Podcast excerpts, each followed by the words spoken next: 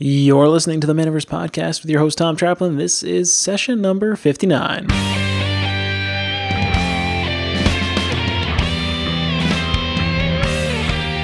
Hello, ladies and gentlemen. Welcome to another episode of the Manaverse Podcast. I am your host, Tom Traplin, and this is the podcast where we talk about building successful and profitable game businesses.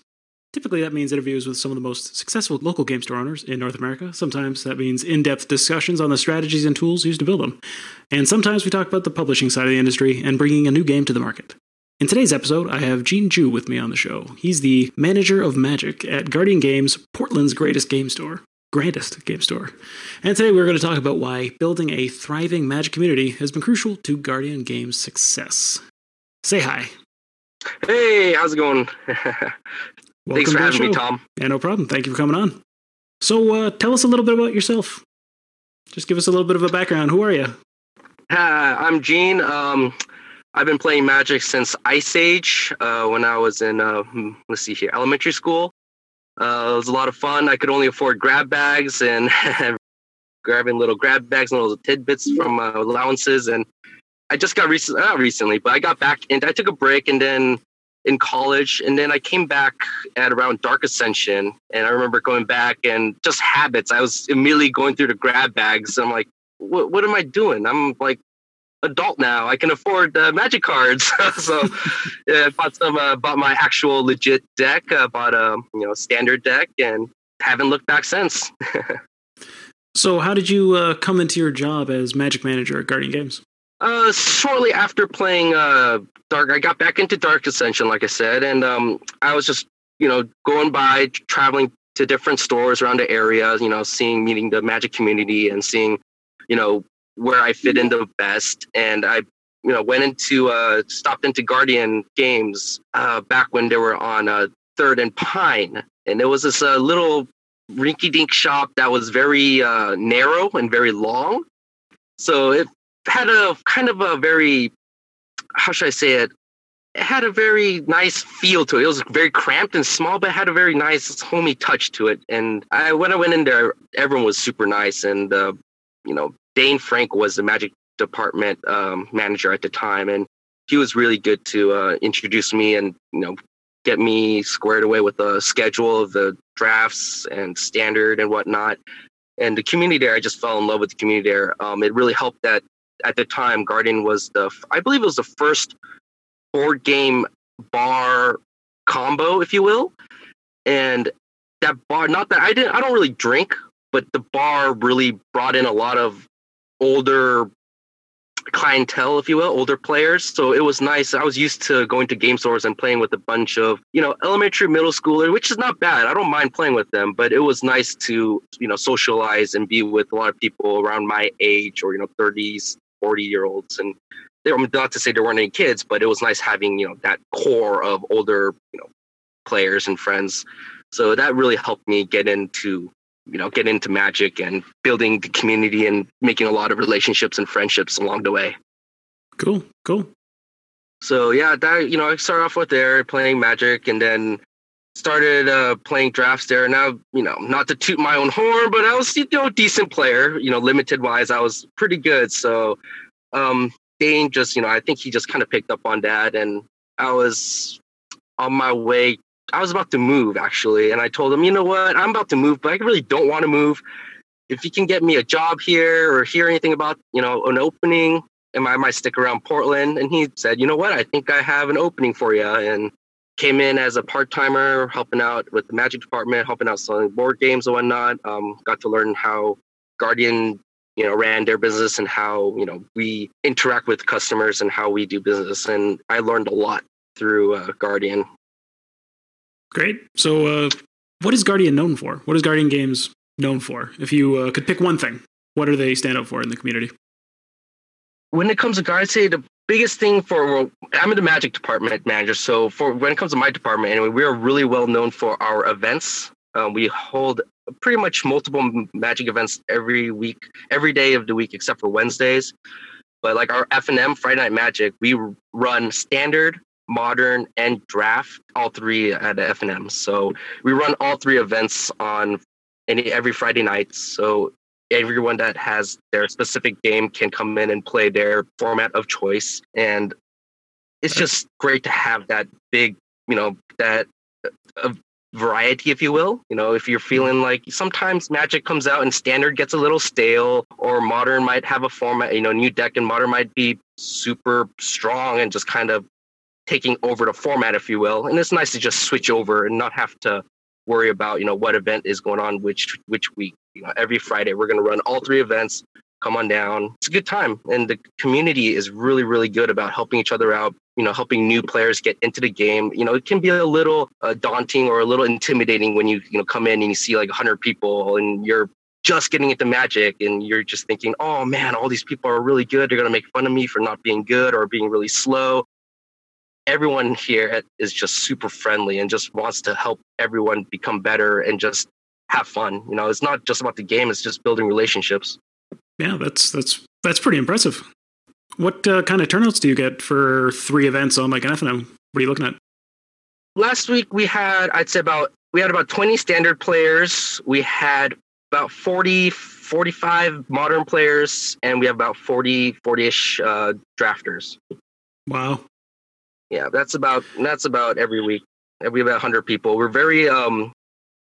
One thing that we take pride is some people see it as being rude, but most people they understand that it's we're not being rude. We're very very strict. We have a very we run a tight ship. We run five rounds of draft starting at 6:30, and we get everyone out. You know, no later than midnight. Like 11:30 to midnight is usually when everyone gets to go home. You know, nothing's more frustrating to me than when you're at a tournament and like it's a five rounder and the round's over but no one is calling time. No judge is going over there to make sure that all the you know games have matches have been reported. They're just sitting there waiting for everyone to report. Well you know people you know they're socializing. You know they finish their match they might not remember to go report. They might be you know talking with their opponent and be like hey that was a great game. You know i wish i did this this this this and you're just talking and you might forget to report and those things add up you know like those things really really do add up. And starting at 6.30 if we weren't running a tight ship like we do people would be getting out. It's not you know it's not uncommon for stores to run five rounds and then literally have everyone leave at one two in the morning. Mm-hmm. to me that's just that's just unacceptable you know? It's you know we have kids we have younger people can't stay out that late. You know once it gets really late that late you know driving home could be a little bit more dangerous because you know the bars are getting off around that time whatnot. We just want to make sure everyone gets home at a reasonable time. You know, we don't want you staying out past one, two in the morning. That's just too much. Mm-hmm. And I'm sure the uh, your customers definitely appreciate a more professional level of uh, event organization, like you said, that being prompt and on time and making sure you stick to your timers and you're not forgetting anything, and yeah, getting them out at a uh, relatively reasonable time of the night, I'm sure is uh, much appreciated. And that's, I would imagine, a pretty big factor in why you've attracted so many people. Yes, definitely. Um, I hear that a lot of times. People are like, you know, we really appreciate how much you get on us about, you know, reporting and getting everything done at a reasonable time. Because, you know, time is money. So we, as Absolutely. much as we like having fun and staying there, staying out too late is just that's just too much. Too you know, going past one in more one in the morning is just ridiculous. That's like pre-release status, you know. that's what midnight pre-releases are for. yeah, yeah, and I've definitely had uh, conversations about midnight pre-releases on this podcast before, and I'm sure the listeners would probably agree with me that uh, pre-releases that start at midnight and don't have like a set number of rounds, you know, rather than running four or five, you just kind of go with whatever the attendance happens to be. That's a terrible idea. Don't end your pre-releases at 7 a.m. Oh, just, you know, for everyone's benefit, a, don't do that anymore. Uh, don't do that anymore now. Yeah, don't do that. What I was going to ask though is, uh, did you ever notice that uh, having all three formats on FNM you have a certain number of players that want to play and you kind of like oh they all went to modern or they all went to standard they all went to draft and you're kind of like you're getting less than if you say spread it out over the course of the week. It's a good question. Um, when uh, standard wizards had that whole standard rotation thing going on where they kind of gutted standard for a while. It was about a, a year ago maybe a little bit less than a year ago and pretty much shortened it to two blocks per standard rotation and that really really killed our standard for a while we were a good solid 20 30 players for standard and when they changed their standard format to make it shorter that just left a bad taste in a lot of standard players' mouths. You know, because they had to invest all this money, and their decks now are Rotating legal for a faster shorter amount ever. of time. Yeah. Yeah. rotating faster, you know, whatnot. They're gonna have to update their decks faster. You're gonna have to spend more money. So a lot of people jump to modern then, and as much as that hurt for standard, it you know it at least the fact that we ran modern as well. You know, if we only ran standard for Friday Night Magic, you know, people would probably just not show up or you know play someplace else, play something else, play another format, play something else. But since we had all three, people kind of jumped over to modern. And we're still in the store, still got to see their friends, still got to hang out with everybody. And when the Wizards decide to go back and make extended the rotation so that you know standard will be a little bit longer, will last a little bit longer.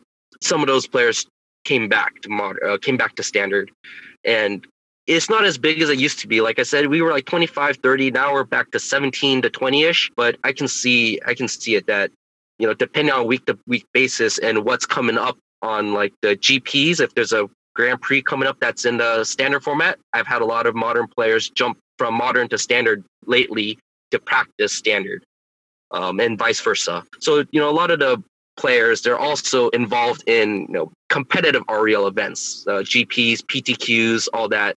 So whatever's coming up, they tend to jump into that format and practice that format. That makes sense. Uh, have you noticed it uh, changing the attendance for the rest of the week, or is uh, F&M like your main Magic night, and whatever happens to the rest happens? Uh, people love Magic. Uh, the more nights, the better. Um, like for example, our F and M Modern, like I said, we get about forty-five players. Mhm. Well, last week on Monday Modern, we had fifty players for a weekday tournament. You know, just one tournament, Monday Modern, six thirty. We had fifty players. That was pretty impressive. That's very impressive. Uh, what's the population of Portland? Or how many Magic players per capita are we looking at? Would you- oh, would you I don't know the exact number.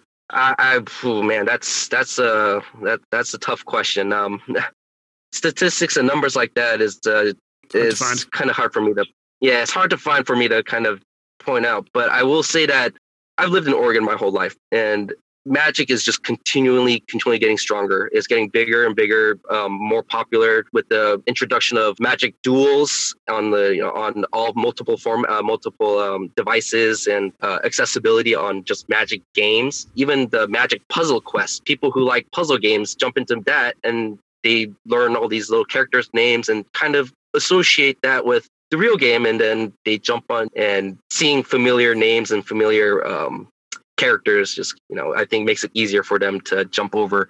So these all these technological you know advances in these games that are just making it really easy to play get into really help get the game going because magic is by no means an easy game to learn. The learning curve is pretty steep and technology really helps people you know get that first foot in the door Yeah, for sure. That's, uh, that's one of the things that Wizards has done very well, and I'd, I'd say the last like five years that uh, they've started to make the uh, the learning curve, like you said, it's a lot more approachable when you can get into Duels of the Planeswalkers first, and then you know, like you said, the Puzzle Quest, and like all these other little touch points, and then then you can step up to the real game eventually.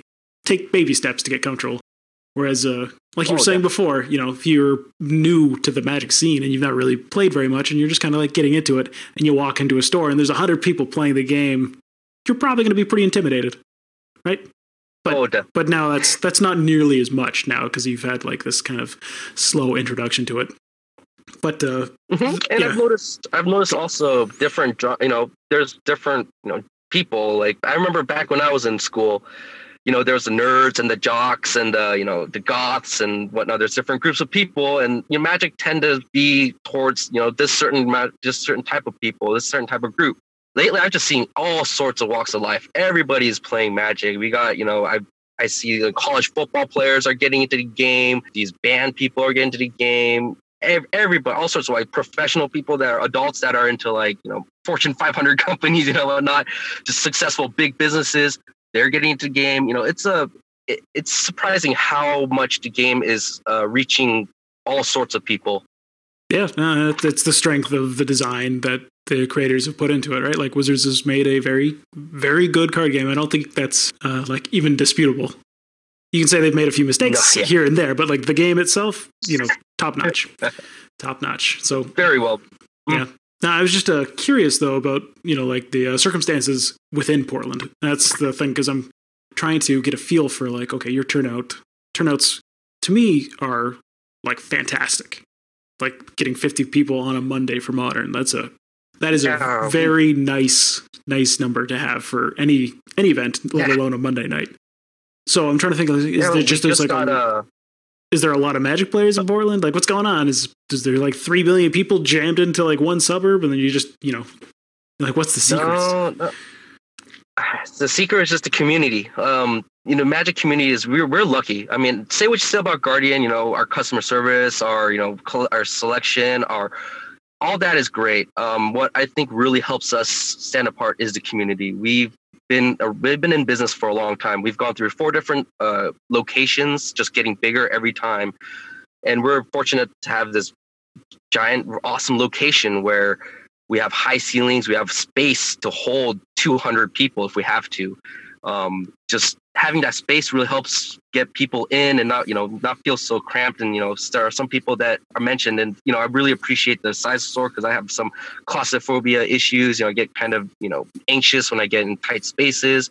So you know that that brought in some people. And going by that that started the community. And then those people started building relationships with newer players that came in that will come in newer people that are just getting into game or even veterans that are you know that have moved to portland and they're just looking for a place to play. We're just very fortunate to have a core group of people that are just super friendly not toxic at all just really really helpful getting people comfortable and getting into the game. There was this incident a couple weeks ago where we had a player who was a little salty after losing their game losing their match and you know they were kind of slamming their table for five minutes or whatnot and we had a customer who it wasn't even his opponent we had a customer that was off the side and he's been coming to guardian for many years. And very maturely told the guy hey man i understand. Sometimes getting mana flood sucks. Getting you know your hands not getting the ideal hand it, it you know it really sucks. You're not having fun. But you got to understand that this is a game and we're all here to play this game and we're here to have fun. Uh, he told the guy, I drive an hour and a half to get here. I could just you know, go to 20 minutes away. There's from my house, there's another store, blah, blah, blah. But I come here because of the community and the way we do things here. Everyone's super friendly and whatnot. And you're kind of being a distraction to that, you know, and we, if you can't man up or if you can't, you know, be mature about it, you know, we're going to have to ask you to leave. And this is not me or uh, an employee. This is a customer. So the customers are all really well trained, or I don't want to say trained, but they know how we do business. Do They know how the community is run. They know how it should be. If there's something that distracting, distracting, or something that goes off, you know, I would have appreciated if he came and got me and that, so I could tell them. But all things considered, he was he did a wonderful job in explaining the community and how Guardian is, you know, how we play, how we play here at Guardian. We're here to have fun. We're here to make sure everyone has a good time. And it was great. The player, you know, he knew he apologized. He said, Hey man, I've been working on this problem for a while. You know, everyone bought each other beer, everybody, everyone bought each other drinks, and that, that was it. And no problems after that. So I really, really, you know, appreciate the core group of guys, core group of people that play at Guardian because, you know, we wouldn't be what we are without them. Magic, as great of a game as it is, if you're playing against, you know, just jerks or just people that are unpleasant to be with, be around, you're not going to have a good time. No matter how much you're winning, you can go 5 0, 6 0. If you're not having a good time, you're not going to keep coming here. Come, you know, and the other end of that, even if you're losing all the time, if you're playing with awesome, fun people, you don't really care if you're losing or winning. You're just there to have a good time.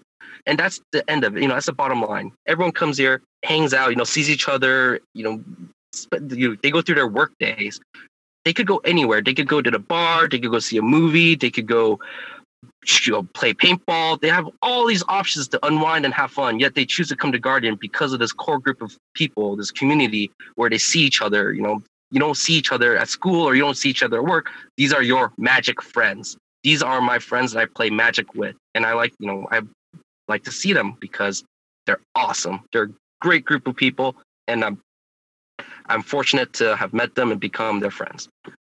I, I know exactly what you mean. I've made uh, probably almost most, I've made nearly all of my major friendships through magic throughout my life. Like all of my best friends are pretty much have all been made because of magic and the community around it. So I totally understand what you mean about the community kind of making the store. So the question then is mm-hmm. how do you foster a good community? Like what do you do to make sure that it stays healthy and non-toxic and, you know, like you know, encourages the kind of people that you were just talking about? you know, it, we really encourage open dialogue. Um, come talk to us when there's situations where if there's a certain player that is just unpleasant to be around or is having issues. We encourage people to come talk to the staff about that, so we can, you know, nip it at its butt as early as possible.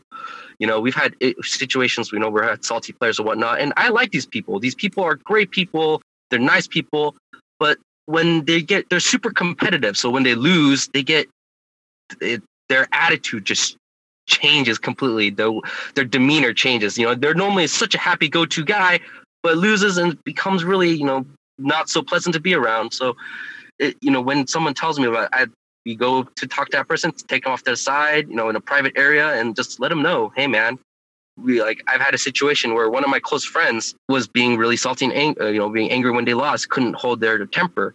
So I had to put them outside and be like, hey, man, listen, I like you. You're a good guy you're a good friend. I like to consider you my friend. You're always happy, upbeat. You're good. You know, you're someone that I love to be around, hang out with. That said, I need you to work on when you're when you lose your matches because you're becoming really salty and angry, and you know we.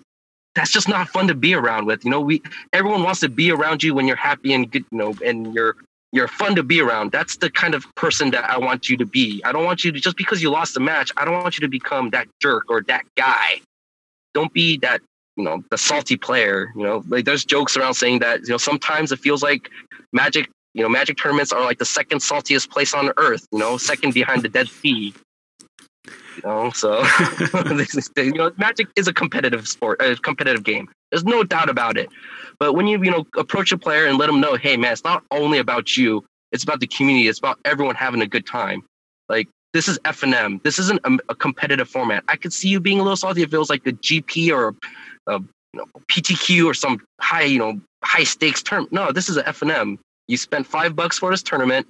There's a there's a prize pool, definitely a prize pool, but the prize pool shouldn't be your main focus. It should be about interacting, learning something about your opponent, having fun, you know, just you know, building relationships. Just have fun. It doesn't matter if you're losing or winning because at the end of the day, you're not going to remember the four, five, six packs you won at the end of the night. You're going to remember the friendships and the people that you meet along the way. That's what you're going to remember. Well said. Well said. Uh, that makes me wonder if, uh, first a statement, I guess. Uh, yeah, Magic is definitely known as a salty sport by uh, some people, and I think that is a reason why a lot of stores kind of maybe not uh, discourage, but would prefer to cater to the casual player base rather than the competitive player base because, you know, competitive players come with all of this extra, let's say, difficulties, right? like casual players generally don't get upset when they lose. They just kind of have a good time and they, they're there for a good time. So it's cool. So, yeah, Definitely. it's really the competitive, uh, competitive side of the game that I think gives some some aspects of the community a little bit of a bad name. But uh, it does. So I was wondering if do you say uh, target casual players specifically? Do you have competitive versions of events? I wouldn't say we target them because we run competitive events. We run, you know, PPTQs, you know, GPTs. We run these competitive events, and um, you know, we get a lot of those players in. I, I think it's just the atmosphere, and it's kind of like when in Rome, do as the Romans do, kind of a thing. Um, mm that's great uh, the core of players that we have you know those you know 80 players or whatnot 50 60 players that constantly come in all of them they, i consider them you know guardian players they set a good example so everyone falls in you know if someone is really salty you, you're gonna stick out like a sore thumb man like you know if you're salty and you're angry like you're gonna stick out. Everyone's gonna be looking at you like man what's wrong with you? Mm-hmm. so I, I think the fact that the whole community everyone already is nice and super supportive and whatnot really kind of shuts down all the negative negativity. Because if you know when you're in a room full of everyone's you know singing gospels you know we're not being super happy go lucky and here you are just mad death metal raging out you're gonna stick out. Everyone's gonna be seeing you and you're not going to feel comfortable. so it's uh for for Guardian, it's very horizontal, like it's kind of like peer enforced. The community is kind of like it's yeah, oh. this is the attitude of the general group, and anyone who kind of yeah, like you said, sticks out feels a little bit awkward. So you're you're you're naturally discouraged from being kind of a, a prick. Yes, definitely. Um, you know, not to say that we didn't like the staff didn't help kind of establish that, but I mean, we've been in business for a time and developing those core players who've been coming here for like 10 years, you know, that's kind of a training kind of thing. You know, they're gonna learn, you know, people that have been here for a long time are gonna show the new players and the new people kind of how things are run and how how the atmosphere is supposed to feel like. Okay, so how do you go about uh, creating the core group? Like, how did you, how did uh, Guardian Games get these core players that have enforced everything? Like it, you said, training. Like, do you actually like go up to people and bring them aside and be like, you know, you're one of the regulars. I really like you. You know, I really want you to help us out. Or is there something else? Oh, always, always, always, always. When I see something good, or I always, always think players that are that I feel like are doing the right thing. You know, there are players that, you know, it's F and M. You know, some players will, the newer players will come in and they'll not know the exact rules and they'll want to like take something back that honestly will not change the game state of play. And you know, certain players are gonna be like, no, you can't do that, blah blah blah. Mm-hmm. But you know, our core players I see, they're like genuinely helpful. Like, yeah, that's the right play. That's what you should do, and goes over and beyond to teach not just play, but teach them strategies, teach players like how you know the game is played like the core straight you know you want to use play instants at the last possible second you know you don't want a lightning bolt right off the bat. Hold on to that lightning bolt at the end of your opponent's turn. Maybe they'll play a creature that you want to bolt instead. You know all those kind of little tips and you know little guides or whatnot really help. And when i see something like that i really like to reward them you know talk to them like hey man i just saw what you did. I really appreciate it. That was really great of you. Nice of you to explain all that. And you know the customer themselves that helps that that makes them feel part of something too something bigger you know? That makes them feel like they you know what? I am part of guardian. I am part of guardians you know a player at guardian and they take pride in that. Perfect. Perfect. Okay so uh other question. What does the event structure kind of look like for your magic schedule? So like uh for example, like, uh, do you do a very deep prize pool for FM? Like, do you, uh, and by deep I mean like uh, towards the top end, or do you spread it out amongst everybody? Uh, we like to spread it out, but we also like to, you know, we want to reward players that go five and zero. Oh, you know, so um, we've uh, we have a flat rate price system that essentially, as long as we get a certain amount of players, which we pretty much always do, um, we tend to give out like eight booster packs for going five and zero, oh, uh, four booster packs for going three and one, uh, six booster packs for going uh, was it uh, four zero oh and one. So the prices are pretty. Uh, I'd say they're pretty spread out. Um, you know, and you got to at least have a winning record, three and two or better. Two and two won't really won't get you anything, but you know the community is there. Like everyone, like I feel like everyone there, not everyone, but most players there, like I said, are not there for the prizes, but more for the community. Gotcha. And,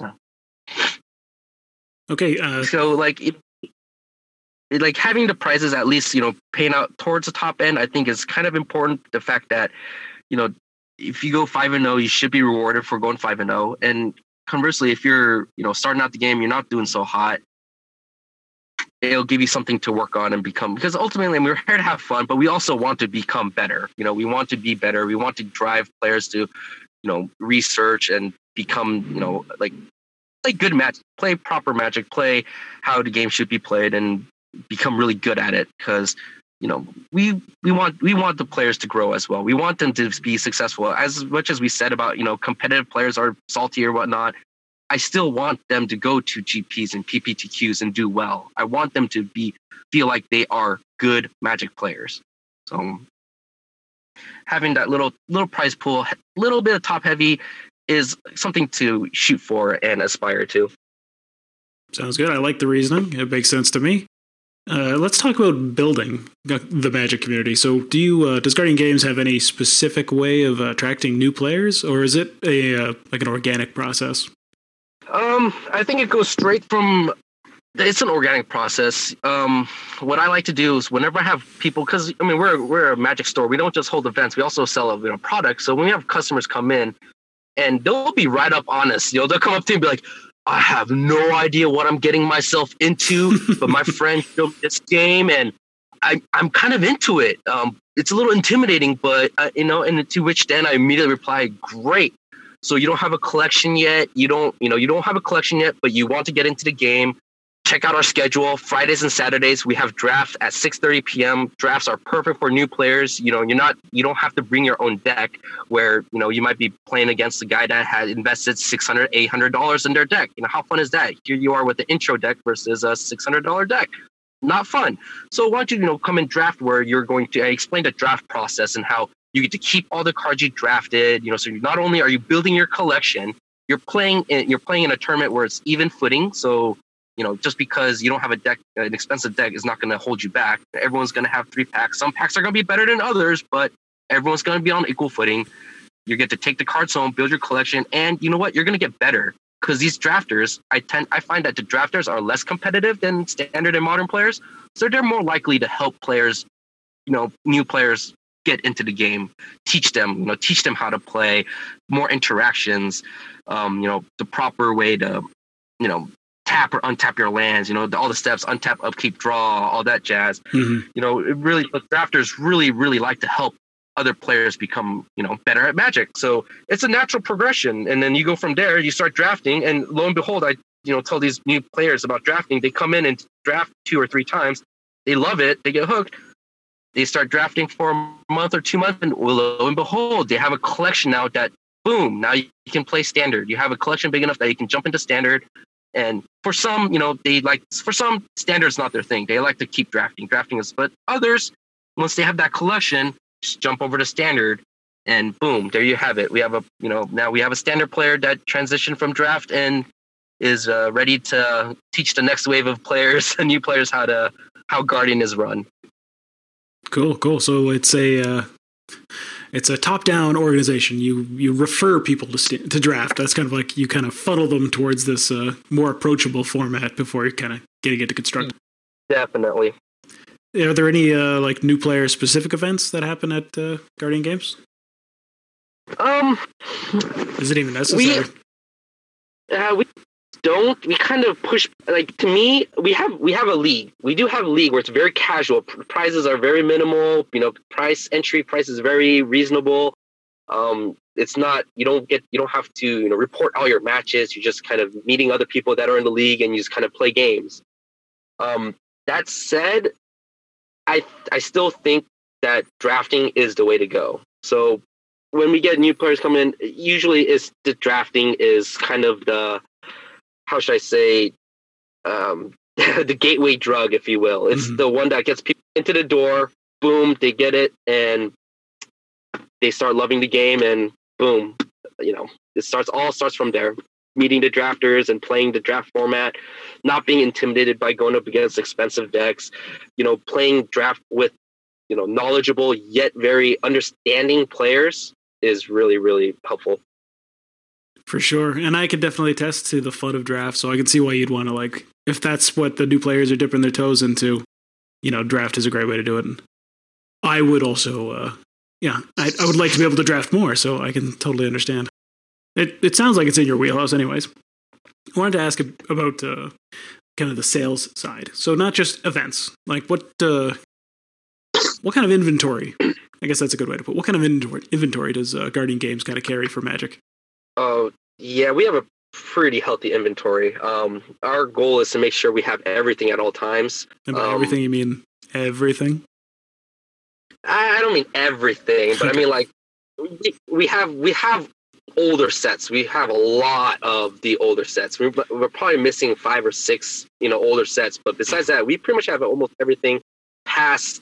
I mean, nothing like revised and anything like that. But you know, anything past like say like Fallen Empires, we pretty much have everything. So we have all the older sets and whatnot. We try to keep uh, stock of all like like Modern Masters, Eternal Masters, um, you know, all the anthologies, dual decks. We pretty much keep all of that stuff on hand. We have a back stock of it so that we make sure that if someone's looking for a particular item, we have it. Um, I'm we take pride in our um, you know, like I said, you have given you our modern numbers, so we've been trying to keep our modern case looking healthy, and that's kind of uh, one of our pride. Is uh, ever since I came in, um, I really, really wanted our single stock to be one of the best. I, I wanted to make sure if people were they were coming to the store, they could say, "Hey, I'm looking for this card. I really need this card. I'm I have faith that Guardian will have it. That will be the first place I'm going to go mm. to make sure I. You know, so I, we, I'm really take pride in our modern inventory. Our you know our standard and our legacy is actually really excellent as well. But our with our modern tournaments being as big as they are and our community, modern community growing and being as big as it is, um, just having that nice solid modern inventory is really really helpful. It helps players you know go into a new deck once they get kind of bored of their burn deck, if you will. You know, my first modern deck, I play burn. Well, as good as burn is, you're playing the same thing every, you know, three damage, three damage, three damage, three damage. Do I win? It's not exactly exciting. You know, oh, no, not really exciting. I mean, not saying it's bad. It's a great deck. It's a good deck. Just, you know, not very exciting. So having yeah. that huge modern inventory really helps players be like, you know what? With my prizes, I'm just gonna hold credit. So we we do credit for prizes sometimes. You know, okay. if you win four booster packs, you can choose to get $12 in credit instead. And we people bank that credit and they can use that credit to buy into their next tournament if they want to, or they can use that credit to save up that credit and buy magic cards. So we get a lot of modern players that, you know, build up their credit, get it up to like 100, 200 bucks and bang, they start buying magic singles and they have a, you know, a second modern deck or a good leeway into a second modern deck. For sure. Yeah. Maybe not a full modern deck. 200's maybe a little bit low for modern, but it's definitely like a standard. Low, it's a little standard. Yeah, I'd say it's a good uh, stand uh, starting point for you know you get your lilies or you get your mm-hmm. fetches, your shocks or whatnot, and then go yeah. from there. yeah, it's definitely a good base to start from. So I was wondering, what is uh, have you ever noticed a relationship between like the kind of inventory that you carry and the events that you run? So specifically, you said that uh, you wanted your modern stock to be almost always kind of like full and ready to go so that people who wanted those modern cards they'll know that you've got them. They'll come to you first which is a great idea. But uh, does your tournament attendance reflect your stock or does your stock reflect your tournament attendance? Like chicken and egg kind of thing. Well that, that's chicken and egg. It's a little um, tricky. you know which one came first? it is you know that's exactly what it is. I was just about to say, you know, what came first? And I think our tournaments came first. I mean, I, like I, I came on as a manager about it's been I think it's about a year and a half now. Um, before then, we had a good stock then too, but even before I became manager, we had a solid, solid player base for tournaments. Our inventory was still good, not as good as it is now, but regardless of our inventory, our tournaments were always number one factor.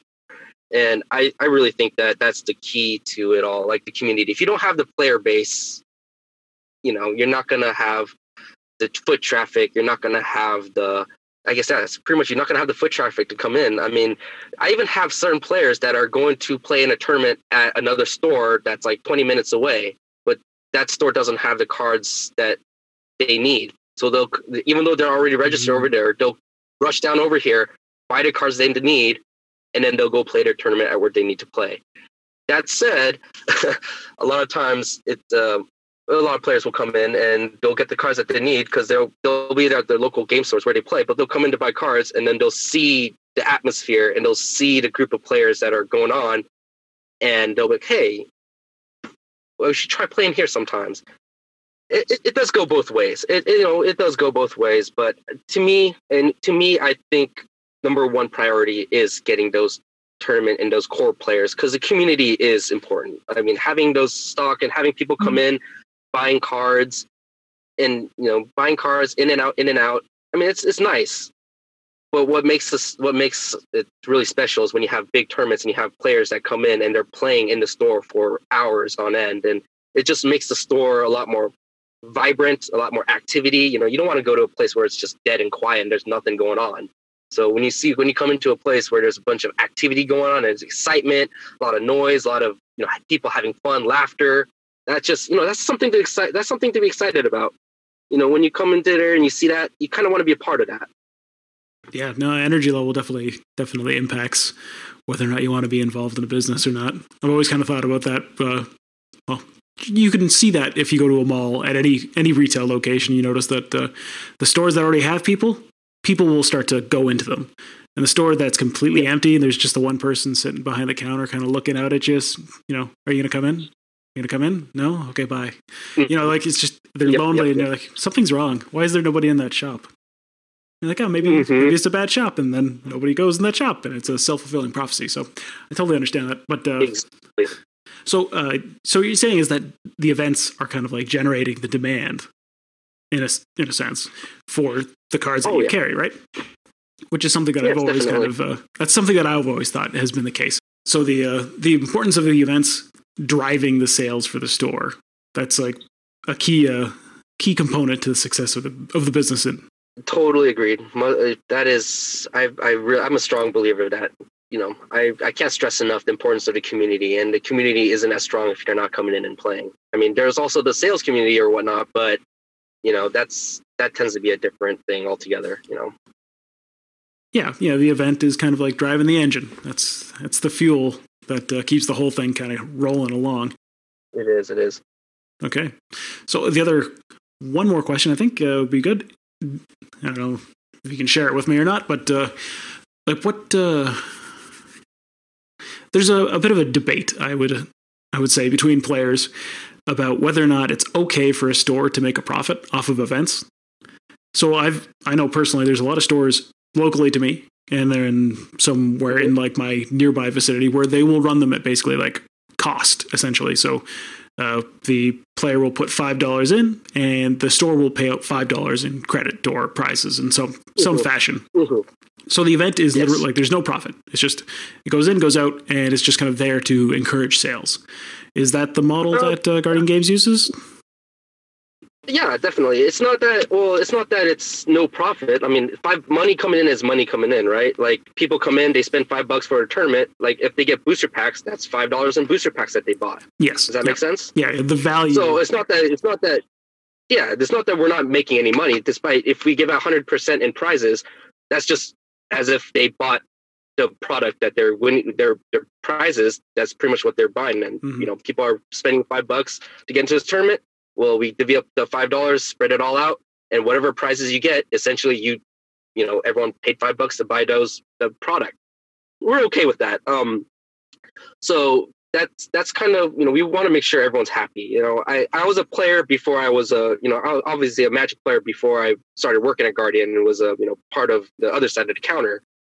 When I was at the when I was on the other side, when I was on the, a player, I wasn't blind. I mean, I go to these tournaments and I'm playing and I, I, keep track of what the prizes are. And it's really obvious certain stores, you know, it's unfortunate one that's near my house, like they were pretty much giving out half the product that they should be giving out. So, you know, need to say I don't go there that often. I still go there because that was my childhood store and I developed a lot of relationships and a lot of friendships because of that store.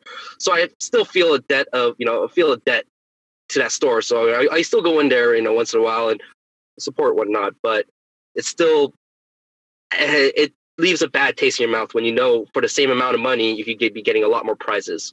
Hmm. And and there's there's always that calculation. That's what players do. You know, they look at the math. They you know, Magic players are smart. They can do. They can count. They can figure that stuff out. So it's it's always part of the uh, of the algorithm that they run when they're trying to consider which store to go to. And yeah, so it makes sense to to build it in that way. I was just wondering if that was yep. the case with uh, with Guardian Games or not, and how uh, how that might affect tournament attendance. Well, you know, no, just like going on what you're saying right there. Um, another thing that really helps us, and, and, and, it's not that I want to bash my store. The reason that I felt like the difference with our store and their uh, my local store and Guardian. I half the price pool. Well, it's not like they're holding back or anything. It's just that that's the price that they sell their booster packs at. You know, mm. for a mm. long time, Guardian was selling their booster packs for three dollars a pack. So we calculate that three dollars going into the prize pool per pack. Well, if this other store, said store, is selling their booster packs for four dollars, that's less, you know, booster packs per, you know, whatever the entry was. Yeah. Does that make sense? Yeah, that makes sense. So yeah, so you know, look, Guardian's very fortunate that we were a big store. We have a lot of volume, so we can afford to sell our product at X and X, you know, so and so price. Mm-hmm. Well, with that price, that not only is it selling at that price, that is the price we're going to give out for booster packs. So therefore, there's more booster packs in the price pool than the average store. Even if they calculate the same, you know, it's the same way. Even if it's 100% of price pool goes into the goes into the 100% of the buy-in goes into the prize pool. If your booster packs are four bucks and you know our booster packs are three bucks, that's a big difference. Yeah, for sure. It's another advantage of getting an economy of scale going on, obviously. Yeah, definitely. Yeah. That is uh it's really helpful to have that. Um it just gives us a little bit more of that wiggle room. For sure. And you know what? It, it, I think it's a good place to to wrap up the show on a slightly controversial topic of profitability on events. So, how about we? Uh, how about you tell the listeners where they can find Guardian Games online and in real life?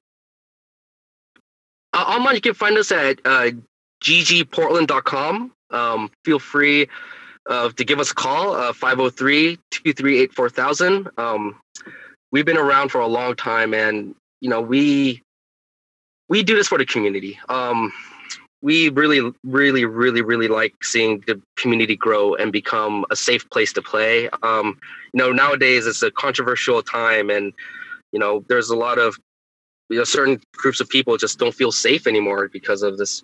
You know, what's going on politics and whatnot. And I really have pride in that Guardian is one of the you know I feel so proud that Guardian is a safe place for all sorts of people to come in and play. Whether you know whether you're this race, this sexual orientation, this gender or whatnot, everyone at Guardian is just really very very very about the community. We really care about each other. We want everyone to have a good time, and you know that's all it is. It's love for the game. So I really hope that you guys can check us out if you're ever near Portland, or you know, come check us out. We used to we used to be this hole in the wall, but now we're pretty big store, and you know, finding us as half the adventure is what we say. So Logan, uh, one of our uh, slogans is finding us as half the adventure because we used to be really, really well hidden, but people came out to find us because of the community. So, you know, that said, you know, if we're in the, we're no longer in this little rinky-dink corner hiding place anymore. We're out in the open. We're big. We're large. We're, we're just, we're, we're wanting everybody to come in and just be part of this community. Just feel it. You'll, you'll notice a difference when you step in. And that seems like a, a great place to to close out. That's an excellent thought to finish on. So thank you, Gene, for coming on the show. I really appreciate it. Thanks for your time. Hey, no problem, Thomas. Thanks for, thanks for having me. It's been great, and uh, we will talk to you next time. For this episode of the Manaverse Podcast, I want to thank Gene Joo one more time for coming on the show and sharing his experiences with us. I really appreciate it. If you want uh, more episodes of the Manaverse podcast, go to manaversesaga.com. That is manaversesaga.com. Thanks again, and I've been your host, Tom Traplin. I'll talk to you again in the next episode of the Manaverse podcast.